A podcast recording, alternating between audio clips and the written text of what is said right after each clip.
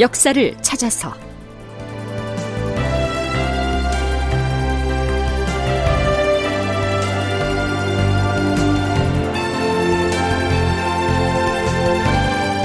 제 957편 수군 통제영을 고금도로 옮기다. 극본 이상락 연출 최홍준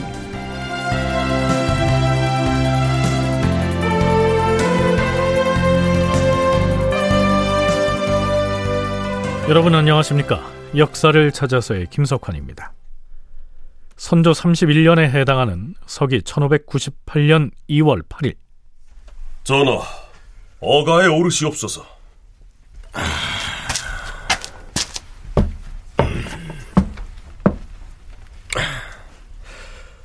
자, 한강 막차로 가자.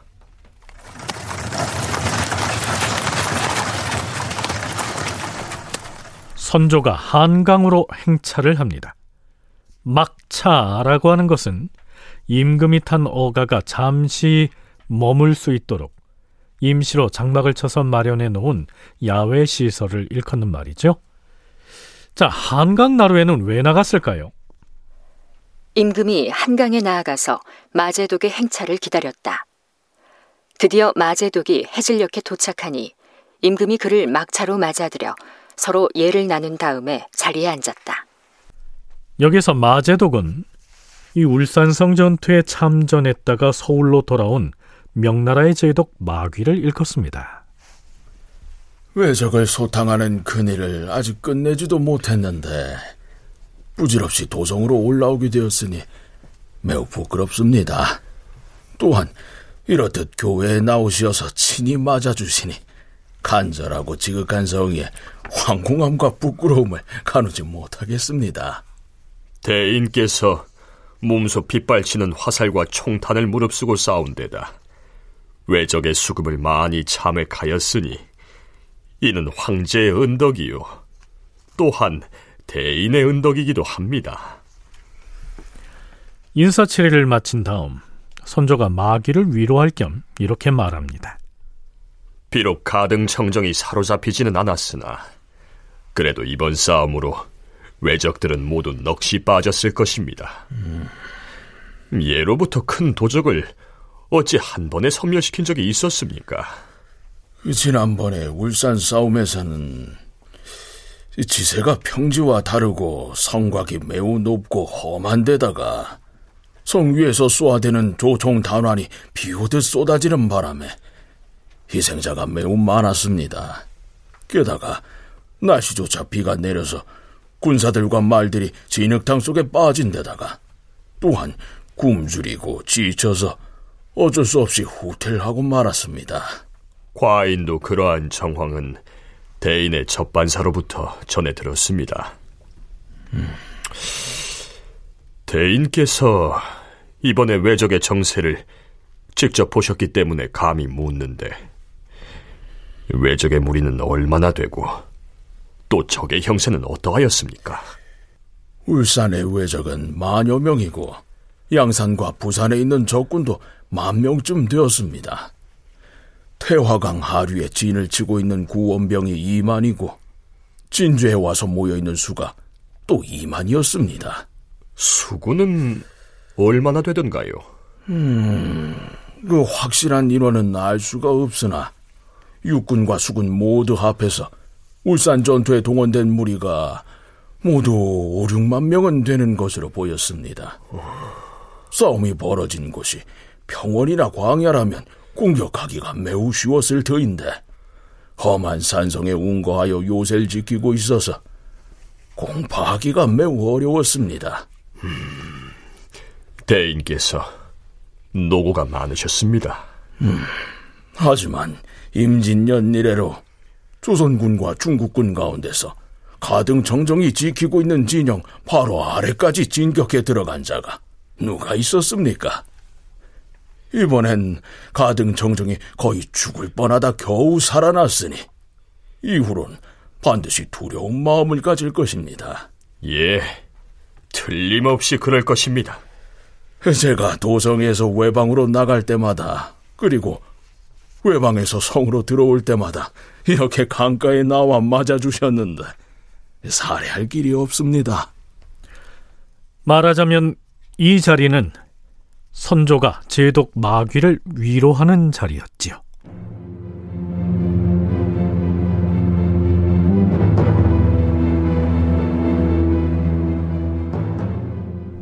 자, 그럼 이제부터는 삼도수군 통제사 이순신이 있는 곳으로 시선을 옮겨볼까요?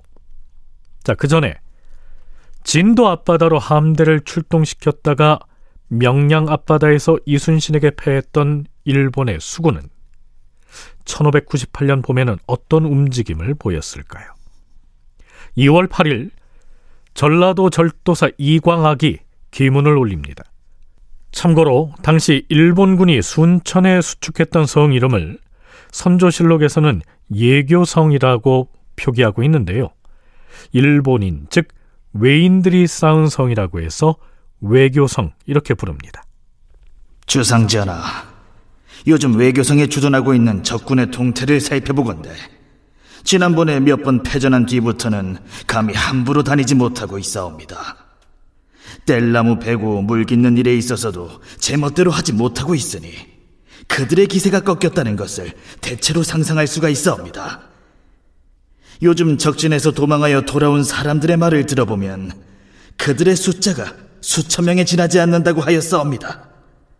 만약 전라도의 정예병 천명과 중국군 1, 2만 명이 합세하여 함께 그들의 소굴로 쳐들어간다면 여지없이 섬멸시킬 수 있을 것이옵니다.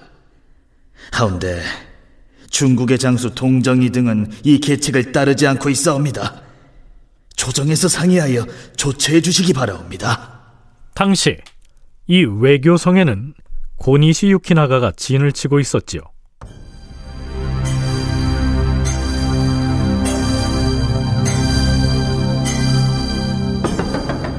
1598년 2월 13일 목포 앞바다에 있는 작은 섬 고하도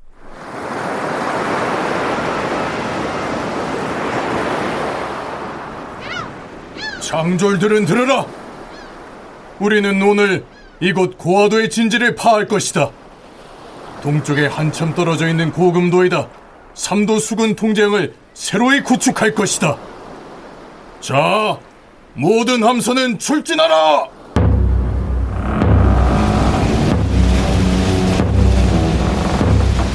이순신은 고하도에 있던 수군 통제영을 지금의 완도군에 속하는 섬인 고금도로 옮깁니다.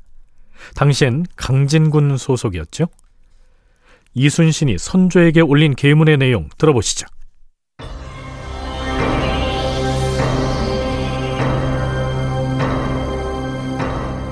주상 전하, 지금 외장 소소행장은 순천의 외교성에 주둔하고 있사옵니다. 게다가 2월 13일에는 또 다른 일본 장수인 평수가가 군선을 거느리고 와서 역시 외교성에 진을 쳤사옵니다. 이렇듯 순천의 외교성이 외적의 본거지가 되었는데 우리의 수군 함대는 멀리 나주 경내의 고화도에 있사옵니다.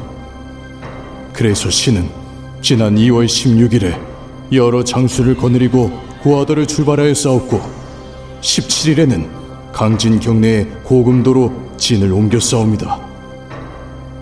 고금도는 호남의 좌도와 우도로 통하는 바닷길을 모두 제어할 수 있는 요충지로서 삼봉우리가 중첩되어 있어서 함선을 은폐할 수 있으니 그 형세가 한산도보다 배나 더 좋은 섬이옵니다.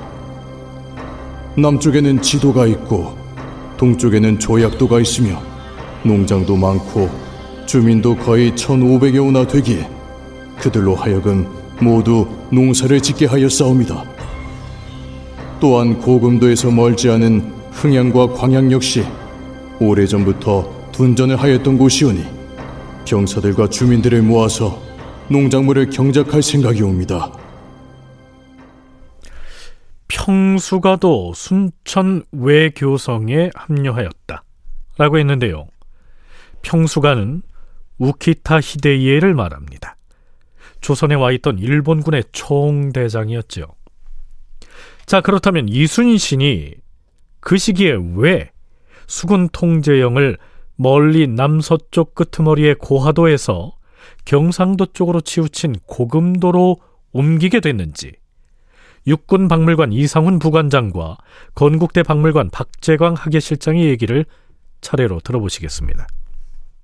100일간 있고 이제 겨울철을 나게 되고요. 그렇게 나다 보니까 공교롭게도 이제 그 이순신 장군이 명량 대첩을 일으킬 무렵에 직산에서 일본군이 이제 패하게 되죠. 네, 패해서 일본군이 남하를 하게 됩니다. 남하를 하면서 일본군은 정읍에서 회의를 해가지고 바로 이제 그 서쪽에 우리 남란의 서쪽의 한계를 순천으로 딱 지정을 해요. 그러니까 이순신 장군이 그 자리 잡은 고하도에서는 상당히 먼 지역까지 일본군이 후퇴를 하게 됩니다. 그러니까 100일을 지나면서 군세를 키우고는 있었는데 이순신이 어 일본군과 싸우기 위해서는 더 전선을 동쪽으로 옮겨야 되는 상황이 되죠. 그래서 이제 찾아낸 것이 바로 두 번째인 고금도가 되겠습니다. 이순신은 명랑해전이 끝나고 난 다음에 바로 이제 병력을 빼거든요. 왜냐하면 거기에서 계속 싸운다 한다면은 시간이 길어지면 길어질수록 불리해진다라는 걸 너무나 잘 알고 있었던 거죠. 결국 이제 그래서 빼서 이제 고화도 쪽으로 원래는 이제 군산 쪽까지 뺐다가 다시 이제 그쪽으로 이제 이동을 해서 고화도에 갔었는데 이제 그쪽보다는 조금 더 이제 유리한 왜냐하면 이제 병력도 확보를 해야 될 뿐더러 군량도 확보를 해야 되거든요. 근데 이제 병력이라든가 그, 런 것들을 확보하기 위해서는 일단은 호구수가 또 있어야 되고 섬이 어느 정도 인력도 그래야 되고 또 둔전을 개발을 해야 되는데 결국 이 섬이 어느 정도 규모가 형성돼야 되는 거죠. 결국 그런 측면에서 고금도가 더 유리했다라고 생각이 된 것 같아요. 네, 그래서 이제 2월 17일 날 이제 그쪽으로 옮겼던 것이고요. 특히 고금도는 서해와 남해의 중간 지점에 위치해서요.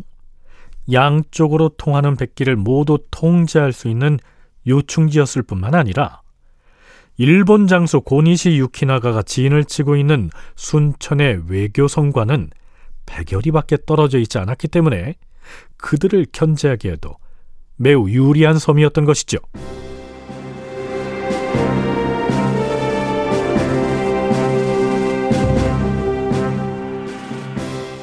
삼도수군 통제사 이순신이 군영을 고금도로 옮겼다는 소문은 외교성의 일본군에게도 흘러 들어갔겠죠. 3월 18일 전라 우수사 안위가 조정에 올린 보고는 이렇습니다. 전하, 신은 이번 달 14일에 부임하였는데 이틀 뒤인 16일에 통제사 이순신과 함께 소속된 모든 전선을 거느리고 강진의 고금도로 진을 옮겨 싸웁니다. 이순신과 저는 전투 준비 태세를 다시 갖추고 다가올 변란에 대비하고 있사옵니다. 그런데 적진에서 흘러나온 얘기에 따르면 우리 수군이 고금도로 진을 옮겼다는 말을 듣고서 외적들이 점점 많이 외교성으로 들어가서 군사를 증강하고 요새를 더 많이 만들어서 오랫동안 주둔할 계획을 세고 있다고 하니 매우 통분스럽사옵니다. 그런가 하면 지금의 고흥군에 해당하는 흥양현의 현감 최희량은 또 이런 계문을 올립니다. 주상 전하, 신이 정탐병을 보내 알아낸 바에 따르면 순천 3일포에 진을 치고 있던 외적이 우리 수군이 고금도로 진영을 옮겼다는 말을 듣고서 2월 24일에 외교성으로 옮겨가서 소서 행장과 합세했다고 하옵니다. 그들은 성을 더욱 두텁게 쌓고 있다 하운데 현재 외교성에는 역병을 앓고 있는 외적들이 많이 있으며 죽은 시체가 널려 있다고도 하였사옵니다. 순천의 외교성과 고금도의 이순신 진영 사이에 긴장이 감돌기 시작합니다. 자, 그렇다면 1598년 봄 그 시점에 삼도수군 통제사 이순신이 거느리고 있던 함선은 몇 척이나 됐을까요? 6개월 전에 있었던 명량해전 때 이순신은 고작 13척의 함선을 이끌고 울돌목으로 나갔었는데요. 그 전에 울산성 전투가 끝난 직후 명나라 경리 양호가 이덕형에게 수군의 중요성을 역설하면서 이렇게 지시하지 않았습니까? 평안도, 황해도, 충청도, 전라도 등지의 수령들에게 명을 내려서 양국 운반용 배를 급히 만들게 해야 합니다.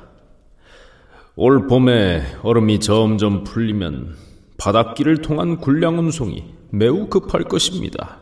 물론 여기에서 말하는 배는 양곡 운반용 선박이니만큼 전투용 함선은 아니죠. 어찌됐든 조정에선 이 양호가 주문했던 배를 실제로 건조합니다. 조정에서 양호에게 보고한 내용 이렇습니다. 지난번에 지시를 받들어서 각 도별로 건조해야 하는 선박의 수를 나누어 정하였습니다. 평안도 철산에선 만들어야 할 배의 숫자가 20척인데 이미 완성된 배가 8척이니 더 만들어야 할 배는 12척이 옵니다.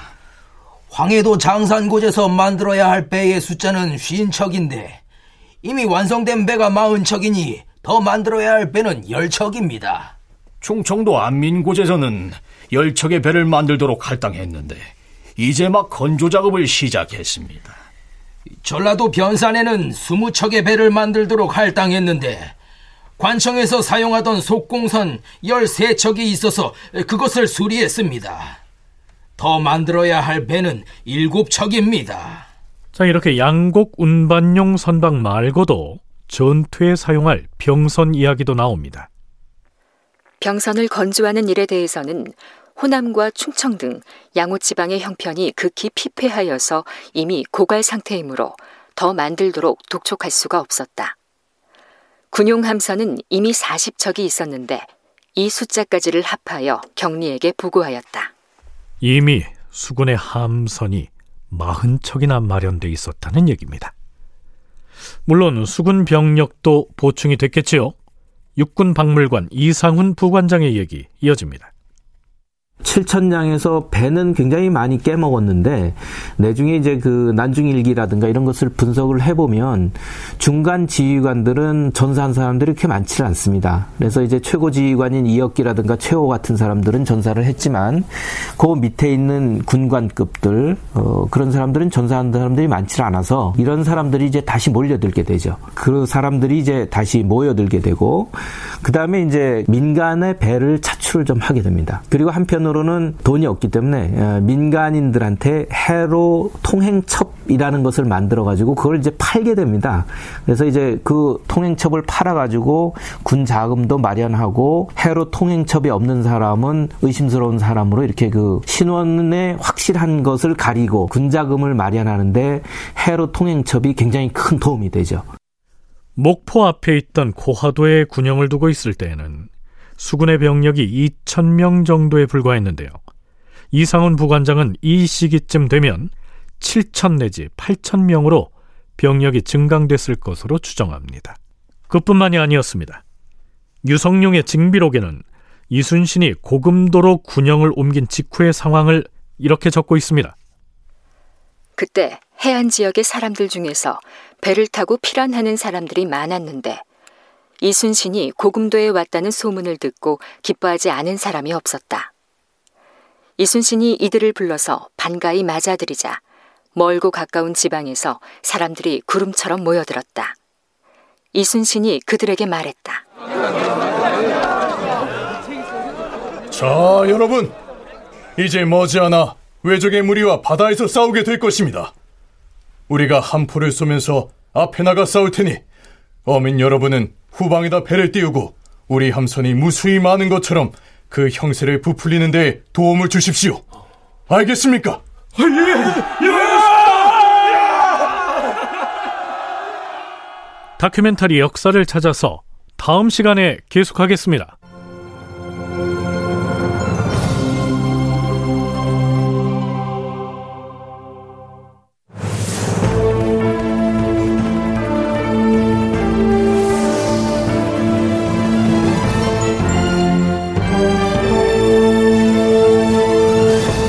다큐멘터리 역사를 찾아서 제 957편 수군 통제영을 고금도로 옮기다 이상락 극본 최웅준 연출로 보내드렸습니다.